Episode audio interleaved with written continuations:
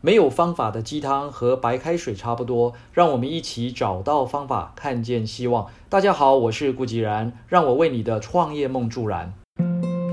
此前，一位马来西亚的学员说：“改变真的很不容易。”我也回答他：“但是改变往往是很多企业家成功的主要原因。”贾伯斯当年从改变出发，改变当时大型主机电脑的概念。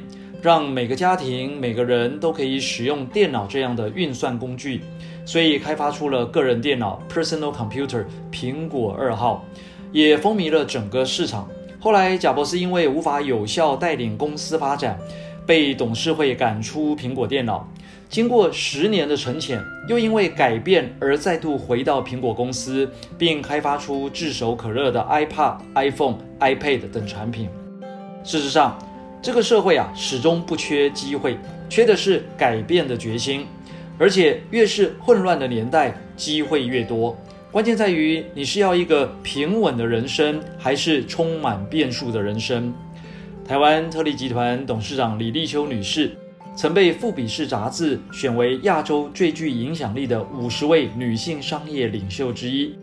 李董事长出生于资源非常匮乏的年代，全家七口。挤在十三平大，也就是四十二点九平方米的房间里，没有马桶、浴缸，内急的时候只能到附近又脏又臭的公厕，一不小心就踩得满脚屎尿。这样的环境让李董事长一心一意追求改变，不按照当时母亲的安排提早嫁人，想办法打工苦读。大学的时候主修两个学位，兼三个家教。毕业后考上花旗银行，却因为没有钱做保而转往贸易行业发展。从端茶的小妹开始做起，一路就从小妹做到了公司的主要业务大将。然后又选择改变，而出来开设自己的贸易公司，逐步发展到今日全亚洲仅次于香港利丰集团的第二大贸易商。平稳的人生真的平稳吗？如果真的有百分之百平稳的人生，那么《易经》卦象上的吉凶毁令就不会需要有凶毁令这三个象了，那也不需要六十四个卦来演绎各种的现象。真实的人生其实是充满变数的人生，拥抱改变才是成功的不二法门。面对变动的人生，你会选择怎么做呢？提前规划面对，还是且战且走，随波逐流？小心，不同的心态得到的结果将差很大。出生于台湾法律世家，担任阿里巴巴集团董事局执行副主席的蔡崇信先生，身价高达五十四亿美元，大约是新台币一千六百三十亿元，人民币三百二十六亿元。他的故事也要从改变说起。一九九九年。蔡先生时任北欧最大的控股公司 Investor AB 旗下投资机构 Investor Asia Limited 的副总裁，年薪高达七十万美元，大约是新台币两千万元以及人民币的四百万元。因为负责寻找亚洲的投资标的而走进了阿里巴巴创业时的那间公寓，并且被这一群坐在床单上充满活力的年轻人给吓到。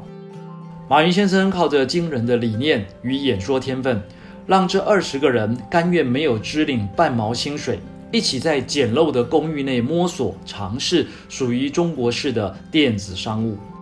面对这样的场景，这样一群没有任何收入却疯狂的创业者，如果换作是各位，你会怎么想呢？是笑一笑然后离开这间公寓，还是投资这家新创公司呢？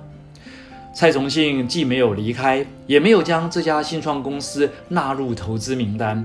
他做了一个让所有人都想象不到的事：辞去现有的工作，加入这间还看不到未来的公司。当时连马云先生都不敢置信，对着蔡崇信说：“这不是在开我的玩笑吧？我可养不起你啊！”就这样，蔡崇信舍弃了七十万美元的年薪，改领每个月人民币五百元。十五年过去了，眼光精准的蔡崇信协助马云完成多次的募资、策略结盟、并购等计划，一路将阿里巴巴送上美国 IPO，并且获得丰硕的成果。有些人将这个过程看成是一个豪赌，但我认为以蔡先生当时看到的阿里巴巴根本就没得赌，因为当时的阿里巴巴一点筹码都没有啊。所以真正的关键就在于你敢不敢去面对一个变动的人生，也就是我们希望学院课堂上谈到的领变、应变、顺变。与其等待环境的变化，不如我们自己来引领改变。各位朋友，这个世界唯一不变的就是一直在变，所以我们探讨了是否真的有平稳的人生。